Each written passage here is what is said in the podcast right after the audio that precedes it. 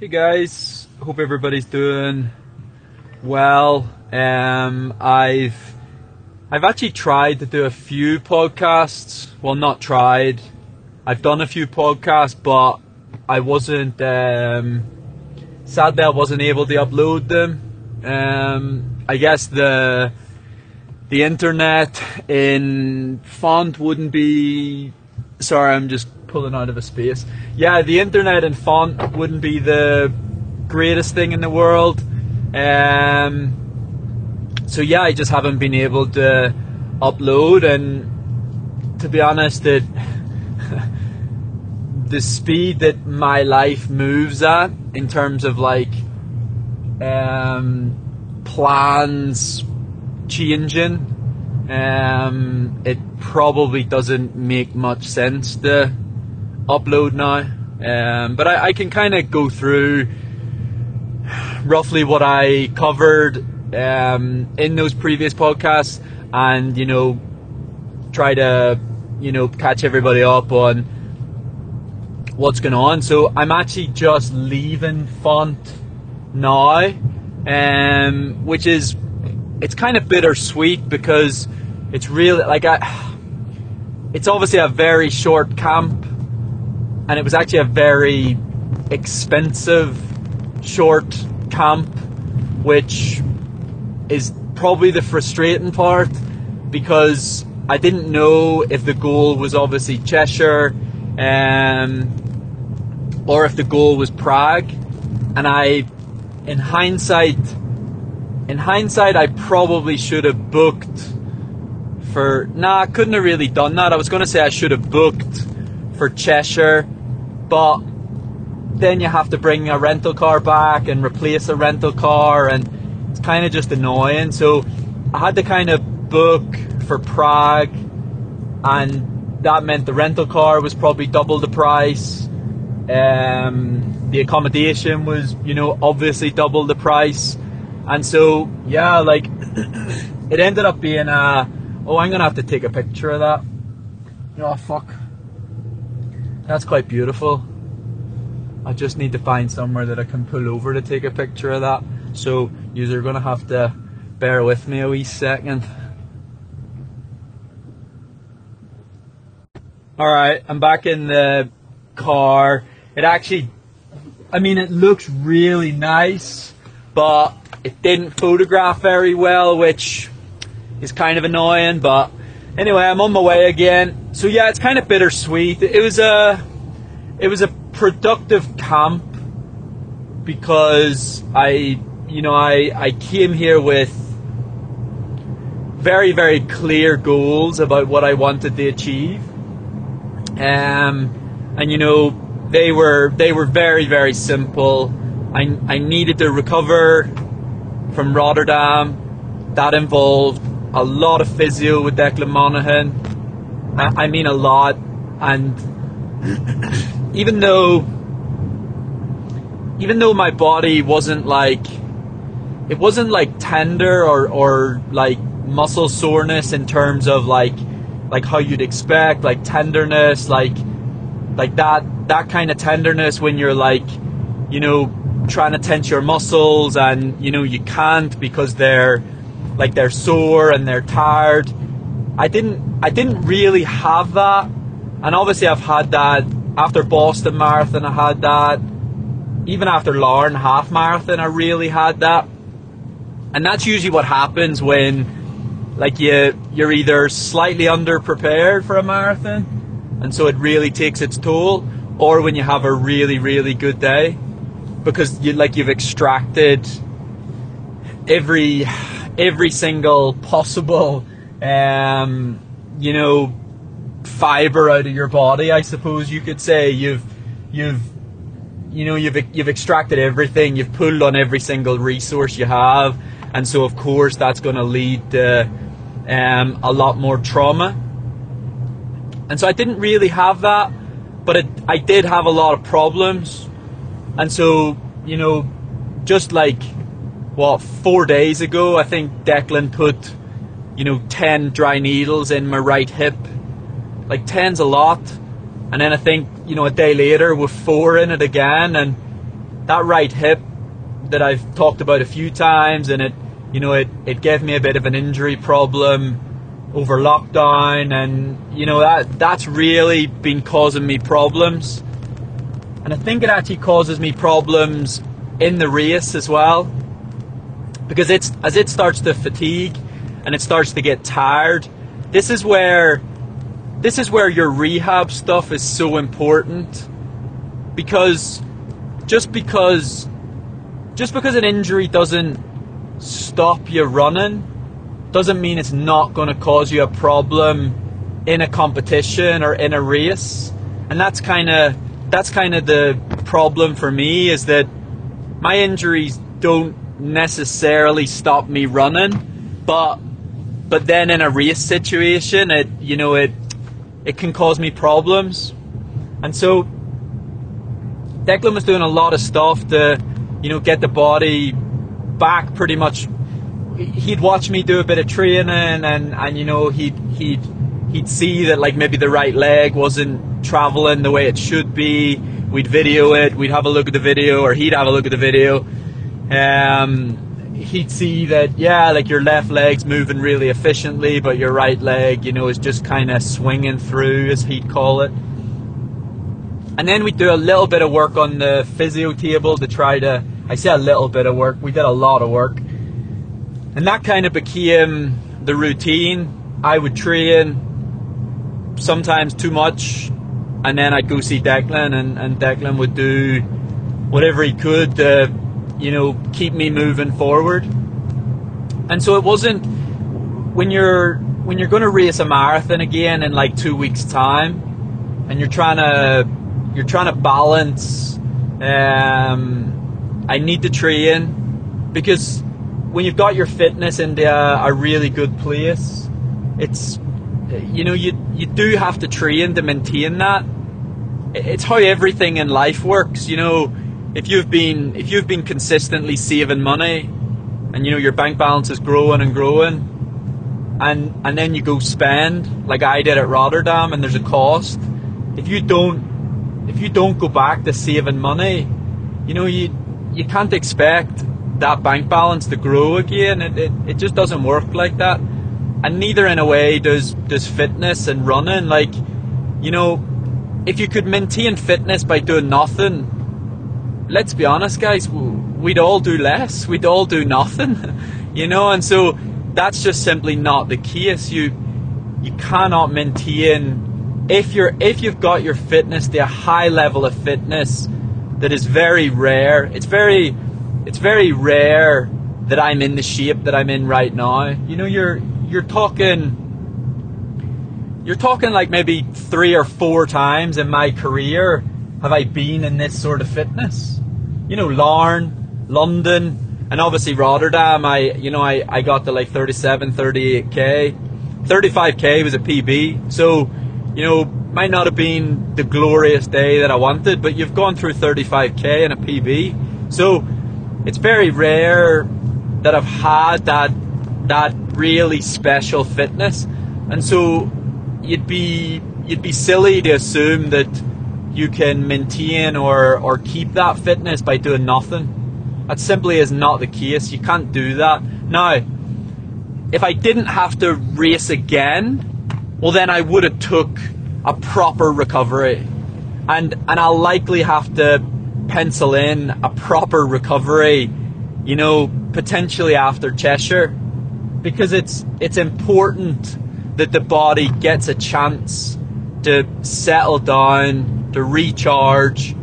I I can tell you that for Cheshire I know I know how my muscles feel and I'm pretty sure they're in a good place, and I'm also pretty sure over the next four or five days, and I'm I'm going to explain why I'm leaving altitude, um, probably Wednesday and not Friday.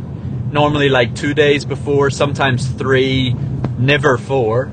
Um, but I I am going to get to that. Um, but I know the muscles are you know feeling good, and you know I did K's yesterday, and like I ran the last kilometer rep in like 240 seven, which is pretty fast at altitude. Um, I just I just decided that I wanted to open the body up a bit. I, I wanted to I wanted to breathe. I, I wanted to push. I've wanted to fucking push the whole time I'm here. I, like I'm really excited about this fitness and um, uh, Rotterdam changed everything. It, it it changed.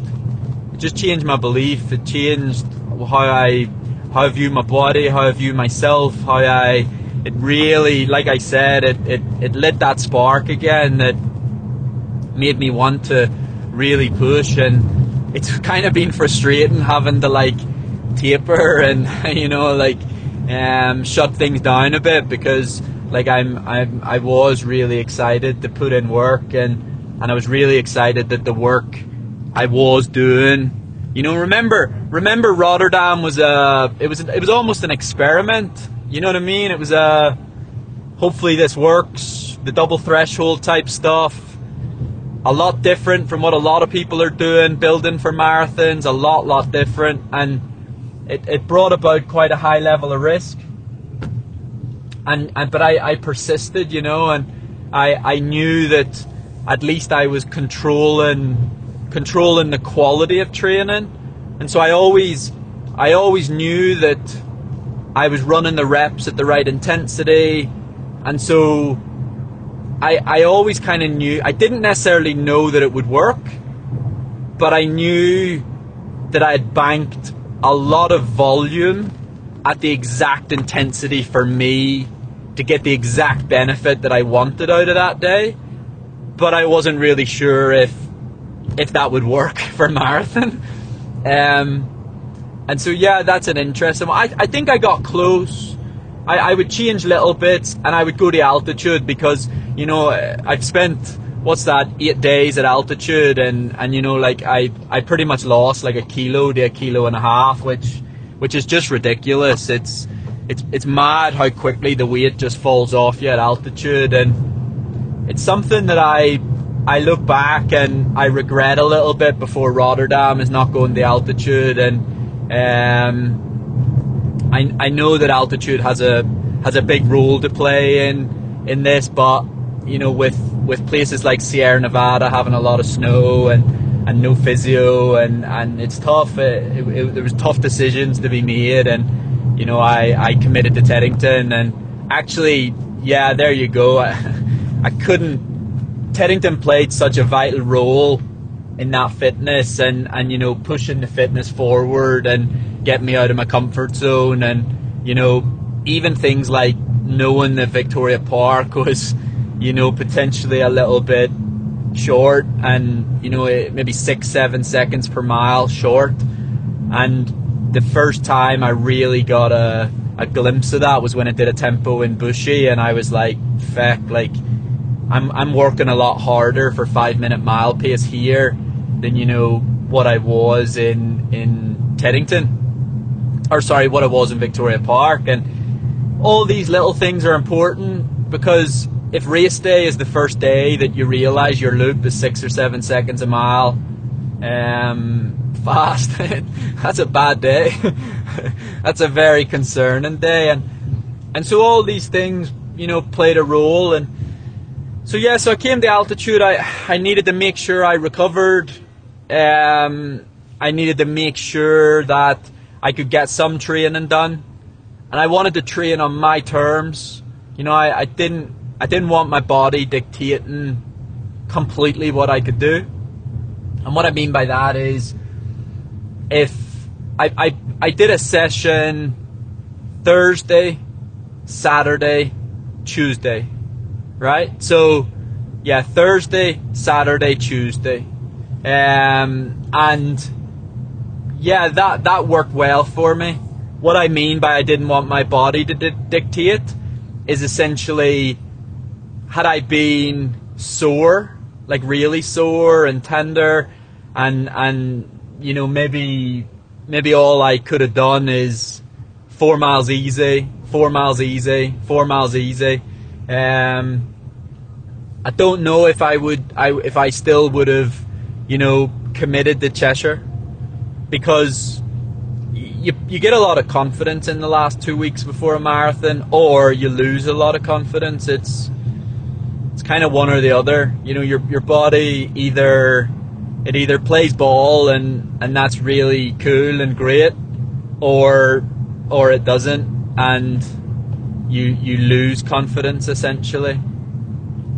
And so lucky for me, um, the you know the the body responded well, um, and I was yeah I was able to get pretty solid work done. Um, just a second, I need to set this to automatic. God, the more I talk, um, the more my throat goes. But my phone is currently not working. Well, it is working, but it's working for the podcast, but it's not working for um, service because I'm like as I as, as I drive, I actually move countries. So I I go from um, France into Spain. Sorry, I think you might have lost me. Um, yeah, I, I'm my phone's playing games with me. Um, just because I you as you're doing this drive, you move from France to Spain and and then actually back to France and then back to Spain. It's kind of you go through a little um, place called Llívia, which is Spain, and, and then I think you go back to France again, and, and then you go to Spain, and so network kind of goes a bit funny. But yeah, what I meant by be on my terms, like I said, it's you gain confidence or lose confidence, and so if you have a marathon in seven to ten days, irrelevant to the fact that you just ran one. Okay, I'm going to tell you two things on that. One thing is if you have a marathon in seven to ten days, it's not ideal if you can only run four or five mile because you're really sore. You know that's that's never ideal. The the flip side of that is a lot of what a lot of what I dealt with over the last week was very interesting how well I dealt with it because I had raced Rotterdam. Whereas normally you know, 10 days to go, two weeks to go before a marathon, you're a bit of a hypochondriac. And so normally, if you feel something sore or, you know, you feel something a bit tight, you, you panic. Whereas it just shows you that that's all, that's all in your own expectation. Because obviously, because I raced Rotterdam, then my expectation changed completely I didn't expect to feel amazing. I didn't expect my body to feel brilliant. I just came to altitude. I didn't expect to be really fast in training. And it was actually really, um, it was actually really fun because it took away that like, that normal pressure, that normal pressure that you want your body to feel amazing or that normal expectation that, you know, you want your fitness to be the best it's ever been or things like that. Like it, it, it just Rotterdam stripped all that away, and I, I moved away from that mindset of almost like, almost like greed, where you have this, you have this real greedy mindset that um, you you want everything to be perfect. You you know your your expectation is that everything's gonna go um, like swimmingly basically and, and you're not going to have any issues or or any problems. So it is really interesting when you strip that. Sorry i think i lost you again. Um, i had to stop at a little campsite to go to the bathroom because last time last time i did this drive to the airport i didn't go to the bathroom and I was absolutely dying. I mean, I was on the motorway and I was absolutely dying for a pee. Like it was, it was scary how badly I needed to pee, and I was like tapping my foot, and oh my god, it was, it was a disaster. So yeah, so I'm, I'm, I'm basically saying that I hope in future I, I learn something um, from you know that experience, and I don't put as much pressure on those final two weeks to you know to to have to go perfectly, and that's going to lead me into now talking about why why I'm sort of like happy enough to leave altitude.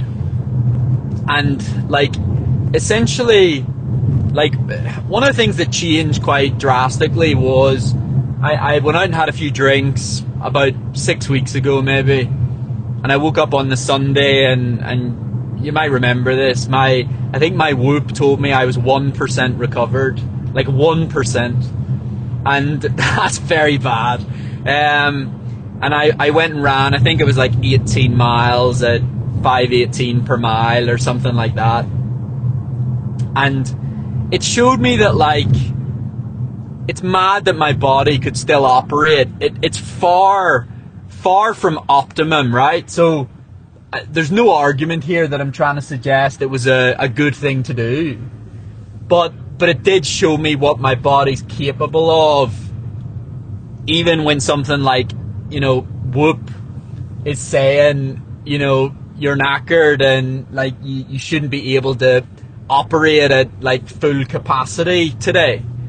And so I guess what I'm trying to say is I think our bodies are far better than we give them credit for. Even if even if things are less than optimum, if things aren't perfect, if things aren't um, and, and we're always we're always seeking this idea perfect and you know even altitude you're supposed to go to altitude for at least 3 weeks, maybe 4 weeks. But people in the past have gone for, you know, Marius Bakken talks about going for seven or eight days, and and it being it being really effective. And you know, I feel like I achieved what I wanted to. Like, if if anything, if if losing a kilo or you know a kilo and a half, you know, if I stayed in London and I ordered my chicken wings and you know I ordered takeaway because let's be honest I just raced a marathon, you know, my brain would have probably been telling me, like, you deserve this. You know, you're, yes, you're doing Cheshire, but you're on a bit of a recovery period, you know, enjoy yourself, treat yourself. I'm sure there would have been a big plastic tub of Haribo back in the fridge. I'm sure I would have been drinking a lot of Diet Coke and, and, and I'm not necessarily saying there's anything wrong with that, but if this altitude camp bought me, you know, eight days of a of a very focused existence, and that really gives me a nice little like confidence boost and a nice little confidence lift. Well, then it was worth it. Did it improve my red blood cells? Probably not. Um, is it perfect? Far from it. But I'm trying to. I think I, I mentioned this before Rotterdam i'm trying to move away from that that idea of perfect and that expectation of perfect and like you know even looking at Cheshire the wind's starting to pick up. You know it, it's looking like it could rain. And so I could go to Cheshire and it could be rainy it could be windy. But you know it it's not pass or fail. It's just an opportunity to try. And that's the that's the bottom line. You don't go to Cheshire and and either pass or fail. You do in terms of hitting a qualifying time. That's pretty crystal clear. But in terms of being, you know, an athlete or, or in terms of, you know, a football team that shows up in an FA Cup game and and gets beat, you know, a third division team or a second division, I, I don't know what it's called, championship Championship one, I don't know, and they they they play Man United or Chelsea and, and they don't win and they get beat. They they fail to qualify, but they don't feel. You know, it's a it's a very sport can be very like yeah pass or feel and and actually that's that's not necessarily fair. What I've been what I've been able to do in the last 10 days since Rotterdam in terms of recovering, getting focused again, you know, sorting out the logistics of getting to Cheshire, reordering drinks bottles, race bottles, all the stuff that goes into getting yourself on the start line of a marathon. That's not a fail. You know, that's a victory. Not many people not many people could do that and not many people want to. because it's not it's not an easy thing to do. It can be quite stressful. It can be quite hard work.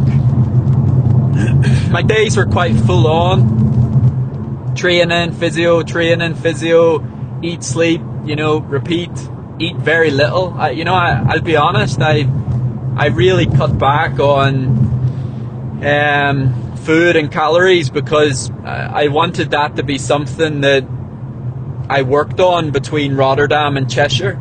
I wanted to give myself every chance, and eh, it, when it's a when it's a long shot, I mean it is a long shot to go to go and race two weeks after, you know, you've you've literally just raced a marathon. It's a long shot. You have to you have to call it what it is. It's a it's a it's a very rare.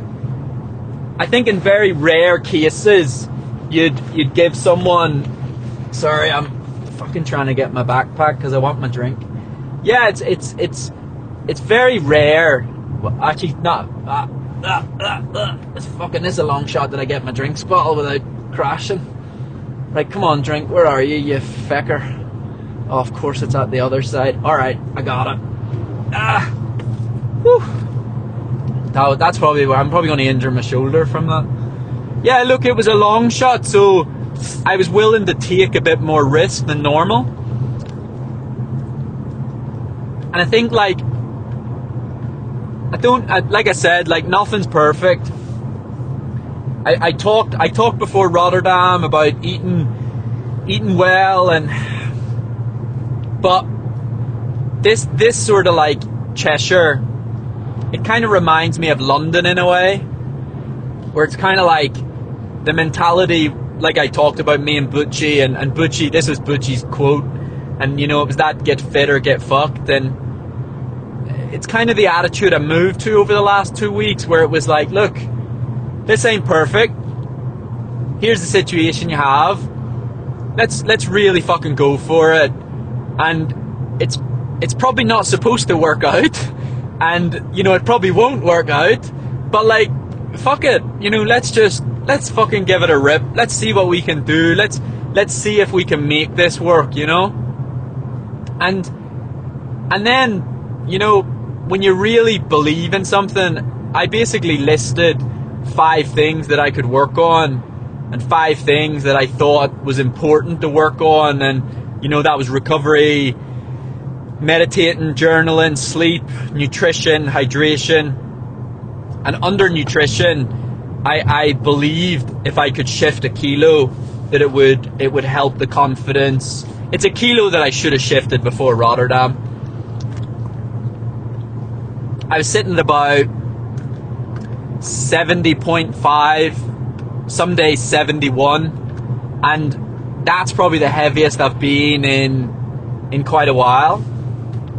It's only a kilo or a kilo and a half, but I think when it shifts you under 70, then it's a psychological thing. But also, I find it really difficult at sea level to manage weight. Probably one of the reasons is Deliveroo. I'm quite partial to a Deliveroo order.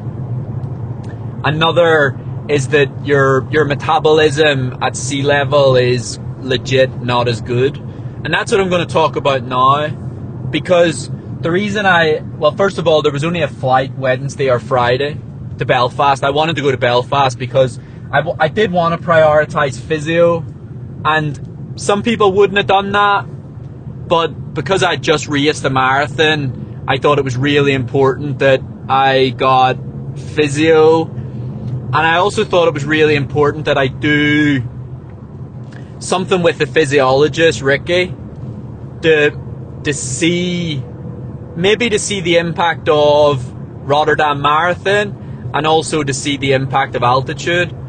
Because we did four times a mile just before Rotterdam and like we, we did run an economy and, and I'm I'm really intrigued uh, I think what we'll do is three times a mile and I'm really intrigued to see you know is there a shift in running economy what the situation is blah blah blah we won't look at lactates or anything like that, so it'll just be heart rate and running economy. Lactates can kind of fuck you a little bit, like psychologically. You can you can read into it a little bit too much, um, especially that close to a race. So I don't necessarily think that would be useful. um, and I'm going to run the race based on heart rate anyway. So yeah, it's it's really not that useful. But more to the point, metabolism. You you generally speaking work harder at altitude than you do at sea level. And I've noticed like like my Oura ring and it tells me like heart rate variability. If I if I double at altitude, I double run or I do a session in the morning and a run that night, geez, my my heart rate variability like it goes very low. And and I used to always notice this about altitude that my heart rate variability would be quite low. Now, I don't really have a problem with that when I'm at altitude training, but I kind of do have a problem with that when I'm getting to like three, four days out from a marathon, and I and I want my body to like recharge, and so on the topic of not perfect, yes, I'm not leaving altitude at the perfect moment but there isn't really a perfect moment. Everybody's body's different. And when I left Font in 2020, I really didn't. I really didn't feel like I had a bad day. You know, people talk about day one, day five, whatever. And so I didn't really feel like I had a bad day. I didn't feel great day one on a long run. Actually, day one, I went and done a run the minute I arrived off the plane, and I felt terrible day one as in 24 hours after travel, not directly after travel. So a full day after travel, which most people would call day one rather than I've just arrived. I didn't feel great on a long run. And then two days later, I did a tempo and it was incredible. So that was like day three. I basically, I'm basically prioritizing um, physio, good sleep at sea level. Um, I'm also going to say Marks and Spencers because the shops at home I can buy exactly what I want in terms of like carbo loading and things like that. And I'm also prioritizing getting in the lab to see Ricky to to tell me the impact of Rotterdam and the impact of you know, a little altitude camp. And so, yeah, that's that's essentially where I'm at. Um, not everybody would prioritize that, but we live in this wonderful world where you get to make your own decisions, and you know, if if I sleep better for the next um, four nights, so I get a good night's sleep tonight, Wednesday, Thursday, Friday, all in my own bed at home. And that allows my body to, you know, recharge. It, allows, you know, heart rate variability to, like it was 44 this morning, which is, which is pretty low.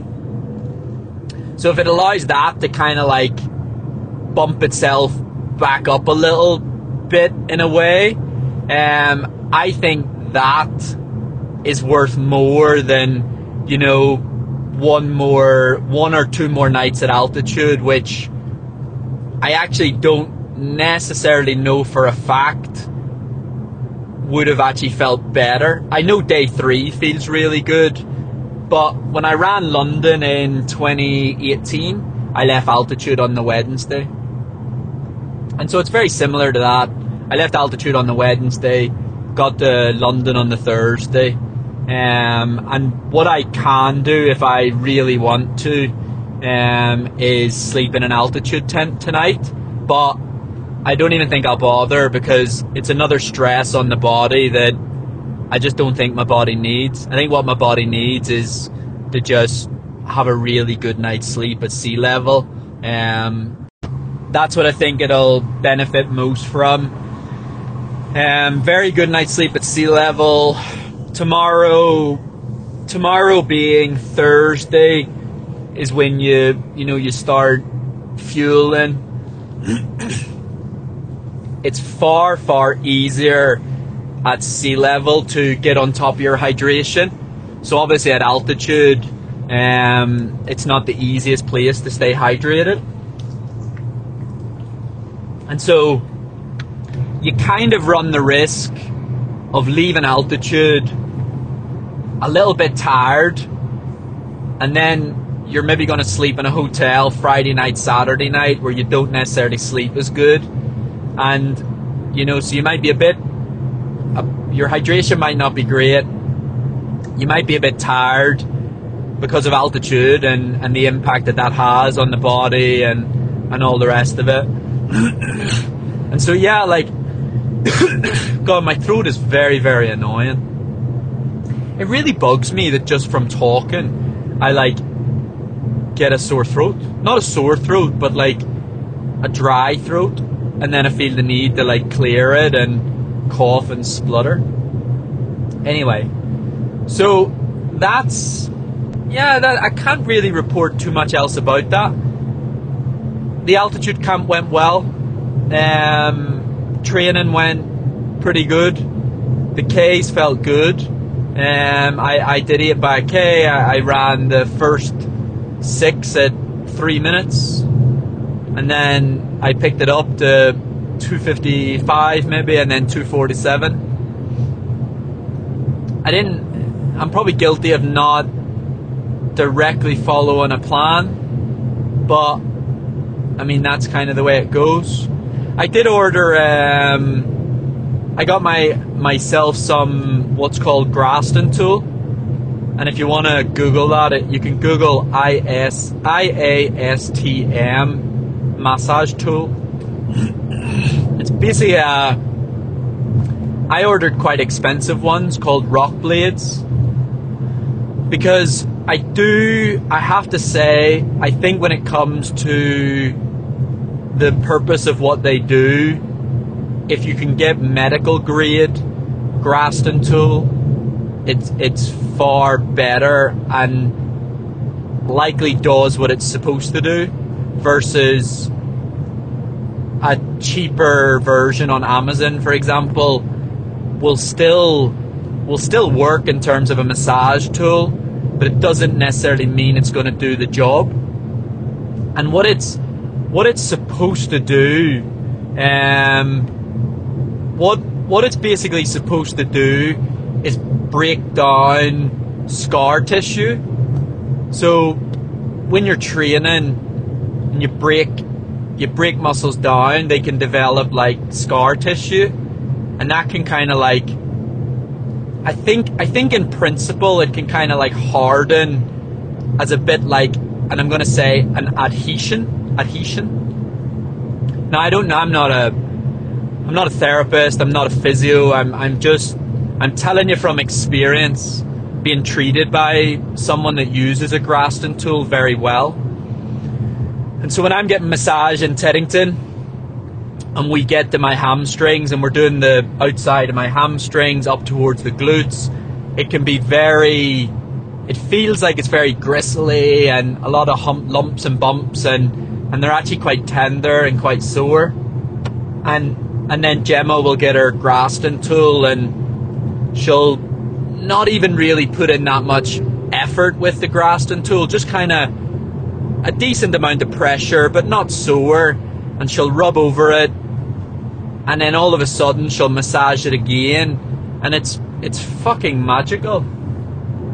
It is it is truly magical the impact that like it has, and and so I decided that given given I can't always, um, oh, I need to take a picture of this. Oh my god, this is gorgeous. You're to think I'm absolutely boogaloo. Well, I am absolutely boogaloo, but you can't miss out on opportunities like this. All right, I'm I'm back. There's just a really beautiful like um, valley, and and then there's like mist on the valley, and um, oh, it's mad. I feel like I need to pee again. I probably should have peed, but I'll survive. Um, so yeah, like you rub over with the Graston tool, and I guess what it does is I think it's good for scar tissue, and then I also think it's good for like tight fascia. Fat, your fascia. I'm probably saying that wrong, but who cares? Fascia sits on top of the muscles. It's probably like the clothes of the muscle. Like instead of muscles being naked, they can have like fascia sits over the top of them. I think I'm saying that correctly, but it doesn't really matter. Um, and if if that's tight, well, I don't necessarily know that massage alone will will work for that. And so I ordered myself um, some because I I kind of want to be I, I, want to get to a place where I'm a bit more um, self-sufficient. And what I mean by that is like I want to be able to go on camps and not be like too stressed that oh no I, I don't have physio or I don't have massage and and so there's a lot of these there's a lot of these like massage sticks and massage tools and you know I, I feel like there's enough now that if, if you kind of know where you get problems you can be pretty self-sufficient. And you know I'm talking like foam rollers. If you've never heard of it google a thing called the R8 roll recovery. Absolutely incredible. And so I feel like you I should I should be at a place now where I can be a bit more self-sufficient and I shouldn't be not going to altitude because I'm concerned about not being able to get treatment. Oh my god, this drive is beautiful. That valley looks incredible. Wowie. And so, yeah, like that's that was the Graston tool. That was another little update, and I don't know if anyone has ever had that before or wants to Google that, but you can use it on. I, I mean, I, I, I personally know where my therapist Gemma has used it, and so I can then. What I, what you do is you, you use the the R8 roll recovery, or you um, you use your foam roller, and so you roll and, and you get the muscles in a pretty good place, and and then you can kind of just go back over that area with like the Graston tool and I don't really feel like it can do any harm. You know, it's not it's not like I don't think it's a case of if you use the Graston tool in the wrong area, you're gonna like do damage. It just might not do fuck all. You might rub over an area and you know, you were wasting your time for all of 30 seconds that you did it, but that's not really a problem. Um, yeah, as long as you're not too aggressive, I think you're fine. Um, I mean, I, I, I tried myself to massage the parts of my hams, like tops of my hamstrings, into the glutes, up, up, up high. I mean, like probably very top of the IT band, right, wraps around under the hamstring, under the glutes. I get very gristly up there, and then if I massage it, like with the R8, it, it bruises quite a lot. So it, it seems like there's a lot of shit and gristle and tightness that's built up there that really needs to get sorted. Um, and then it all feeds into perhaps why the right hip has the problems it has. And yeah, it can be a bit tragic. but that's all something for the future. So once Cheshire is over, and remember, there's there's three qualifying standards.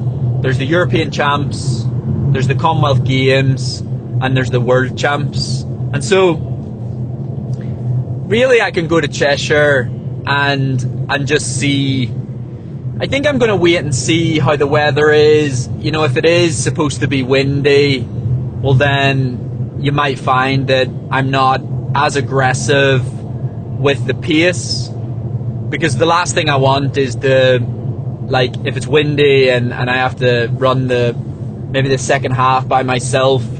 The last thing I want is you know to be in call it no man's land and and be struggling. So we'll see. We'll see what the weather's looking like. Um, the the fastest qualifying time is two eleven thirty for World Champs. Um, I want that qualifying time. There's no doubt about that. But whether or not whether or not that's achievable, a lot will depend, like I said, on on weather, on on pacemaking, and let's be honest, how the body feels. Like everything I've done's at altitude, so I don't really have a clue where the body's at. And luckily, luckily on Friday, I can get a sense of where it's at compared to pre Rotterdam, and perhaps, perhaps I can use, you know, heart rate, and so I know what my heart rate was for the four by a mile before um, Rotterdam, and so if I can use if I can use that as a guide, I might I might get a little idea of potentially how I'm going to feel on race day. um, I'm laughing because it's just so random. Like it's a bit of it's a bit of a roll of the dice. You know, you you do everything you can because that's what we do as athletes. You you really put a shift in and you really try to do everything you can. But at the end of the day, the gun goes and you just have to pray. Pray that it comes good. And so, Cheshire, I'm going to race it very similar to how I raced Dublin. Um, I'm going to be careful, very careful for that opening period. Um, unlike Rotterdam, I'm going to go via heart rate. And so Rotterdam was kind of heart rate, but I also just committed to a group that was going at a pace and I I just got on it. I didn't really worry too much about heart rate after a while. Whereas Cheshire like Dublin when you've just raced a marathon, I think it's vital that you you know, for Dublin, I just raced Doha three weeks before. This time it's two weeks. I think it's vital that um, I I show a bit of respect to the marathon, to my body, etc., etc. Because yeah, the last thing, the last thing I'd want is to is to run into problems basically because I I don't really have a safety net this time round. Um, like this this really this really has to be seen as like the last chance. Yeah, like I I don't I just don't feel like I can I can keep like I mean obviously Prague Prague would be an option, but if I if I don't achieve the time at um, Cheshire then unless unless the weather is absolutely terrible, which it doesn't it doesn't look like it's gonna be. It doesn't look perfect. You know, you're you're talking over 10 mile per hour winds, which in the marathon you, you don't necessarily want. I think that's a pretty obvious pretty obvious statement why. But but it's not like it's 20. And so I think if it was going to be 20, then you might find that I'd have potentially postponed because I think that would be ridiculous. That would be difficult by yourself, perhaps. Um, I know there is other guys, but I think they're they're fully committed to 67 or sorry 214.30 for the European champs. And I mean, you might find who am I kidding? That might be where I end up, but I'll I'll know on Friday roughly what sort of pace I should be capable of maintaining, and then I'll. I think there's a. I think there's a pacemaker dedicated to me, which is really helpful, and I'll be able to work with that pacemaker, and um, it might be a case of during the act, the race itself, managing that situation, like, hey, I'm good, or um, like relax a bit or um, whatever you got to do is whatever you got to do. Um, but I'm also not going to hold back, and I think that should be not like not like that's a statement, like but yeah, I'm I'm I don't I don't hold back. I'm not going there to like jog. I'm going there to race, and so I'm just racing in a way that is the most efficient for the situation. Coming off Rotterdam, etc., etc. I'm racing in a way that will allow, hopefully, my body to extract the best possible result on the day. But I ain't fucking holding back. Like if I get the 10k to go, 5k to go, and, and I'm in a, I'm feeling good. You know, I'm, I'm racing. I'm pushing.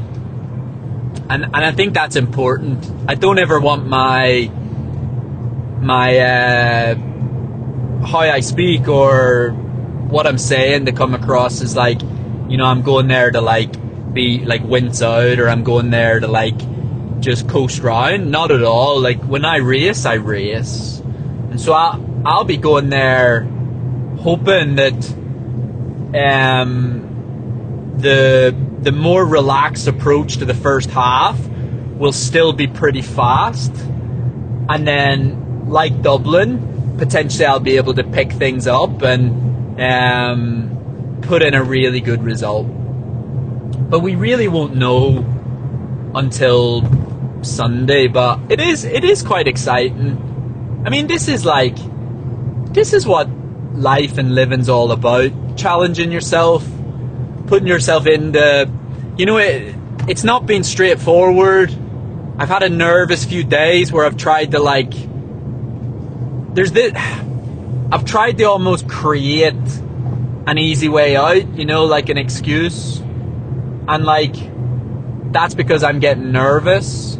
So as you start to get nervous, like your brain will start to like, I guess, like fuck with you a little bit, and it'll try to like hijack you and tell you that you can't do something. Or you know, I, if I wanted to, I could talk to four or five people, and I could I could basically get them to say exactly what I, it's it's quite manipulative, but in a situation where you've just ran a marathon 10 days ago, it's it's pretty easy to manipulate. So you can get people to agree with you, i.e., oh yeah, it is a bit soon. Yeah, probably, yeah, I wanted to do it, but it is quite soon. It is quite risky, quite risky. Yeah, you could do a long-term injury. And so you see where I'm going with that. You could you could quite quickly get four or five people on your side, get them to agree with you. But actually, I think that's just nerves.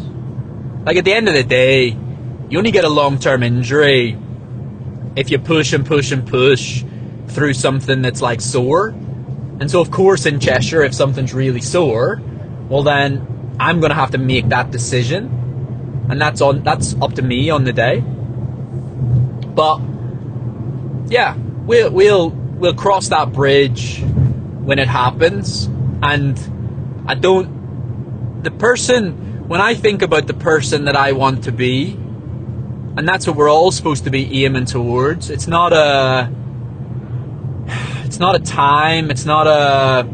It's not a result. It's not a. It's not a record. It's. It's a. It's a person, right? And the person that I want to be, he he tries.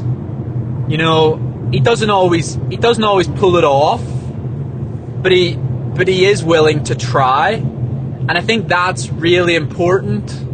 It's really important to distinguish between the two. And of course, it would be a bit like a Disney movie in a way if I can go to Cheshire and it's only two weeks after Rotterdam and you know maybe you can run that qualifying time and and you hit the world champs time or you hit the commonwealth games time and and you're like wow. And and that's a bit like a like a wee disney movie and didn't it work out perfectly? And but even if you don't if you don't it's got by not achieving it not achieving it has very little to do with the person i want to be. And the person i want to be tries. He's not afraid to to feel. He's definitely not afraid to feel. He, he's okay with the outcome not working out the way he perhaps wanted it to. So long as so long as it was on my terms. And what I mean by that is I did my bit. You know, I, I, I went the altitude, I I did all the I, I did all I rolled the dice. I did everything that I was capable of doing in my control. And the rest was I don't know, fate. Weather's weather is what it is. Um, body recovering. I I can do. I can get physio. I can hold back in training. I can eat. I can hydrate. But there's only so much you can do to, you know, really get the get the body recovered to a, a level that it's able to run 26.2 miles at a World Championship or Commonwealth Games qualifying standard. It's not it's not easy. And so yeah, like that that's what I was when I was writing down in my journal last night. That's the that's the kind of things I was saying. You know, the before I got worried and before I got negative, I that's what I that's what I started writing down, you know, the person you want to be he, he he's okay with failure. You know, failure, failing to achieve something is not failure. I think that's that's what I'm that's what I'm kind of getting at. Failure, failure might have been not not even being willing to try, and that could. It doesn't mean you had to go and race another marathon two weeks later. You know you could have you could have picked track you could have decided i'm just going to focus on track. But failure likely would have been given up. You know that that might have been that might have been the top end of failure. And you know perhaps then the likes of not trying another marathon if there was time to do so. Prague cheshire vienna hamburg. There, there's a belfast. There's there's a number of marathons that could have been a, a good good candidate, and so maybe a level beneath giving up entirely is, you know, not seeing sense to try again. Um, that that's a nice backup, I suppose you could say. I've, I've penciled Belfast in as a nice backup, whereby if if something at Cheshire doesn't quite feel right, and so for whatever reason you you know you need to make a sensible decision then Belfast is there um, but I really hope that doesn't need to be the case because I I really like this weekend to have achieved some form of qualifying standard and um, I can put I can just put my mind at ease for even if it's only four or five days or three or four days. I don't know. That would just be really nice to just just let it relax and be like, well done, good job. Um, but yeah, I mean, then there's Highgate 10k, so I don't get that long to kind of like, I don't know, decompose, decompress, or whatever, or or take it easy, um, because I'm probably gonna probably gonna get physio I'll get a bit of physio at home, like Monday, bit of a bit of physio either Tuesday or Wednesday, and then I'll probably fly back to altitude and you know prepare at altitude for Highgate. It, it might only be like two weeks, maybe like a two week camp, but you know, like I said, it it it really it really helped um, like call it sharpen the sword um, and I think that's important. It's, it's very difficult in running to have some sort of like edge to your fitness or or a little I don't know something a bit extra you know something a bit more um, and I think altitude allows you to have that little that little edge like if I could if I could go to Font and do you know, 10 by K in probably like 250, I'm going to say. 250 or thereabouts. Well, then I'm going to I'm going to be really confident that I can go to the likes of Highgate and handle 68 per lap, which is, I think that's the qualifying time or thereabouts for um, Commonwealth Games and European Champs, and and so that's yeah. But if you can do that, if you can do it at sea level, then I'd say you have half a chance. But if you can do it at altitude, then yeah, you're you're pretty bulletproof. Um, so you probably need to be able to be like 250 to 255 per k, probably 250 to be honest. Um, because when you've got recovery, you know, sorry, in a race you have to take that recovery away, and so I like if you've done it at altitude that um, it's likely on race day. Without recovery you're going to be able to do it. So I'll probably, I'll probably that'll be like a key session, maybe that, and then like maybe like some two Ks, like two K lap jog, two K lap jog, and start a bit more conservative, like instead of 68, maybe like 70, so like 550, 547, 545, and maybe run the last one in 540. Honestly, the thought of that gives me fear. but it equally excites me. That would be a really fun and, and difficult and challenging session. But that's the kind of thing um, I'll do once um, once Cheshire is done. I would jump in an altitude tent, and that would that would help that um, that adjustment back to altitude.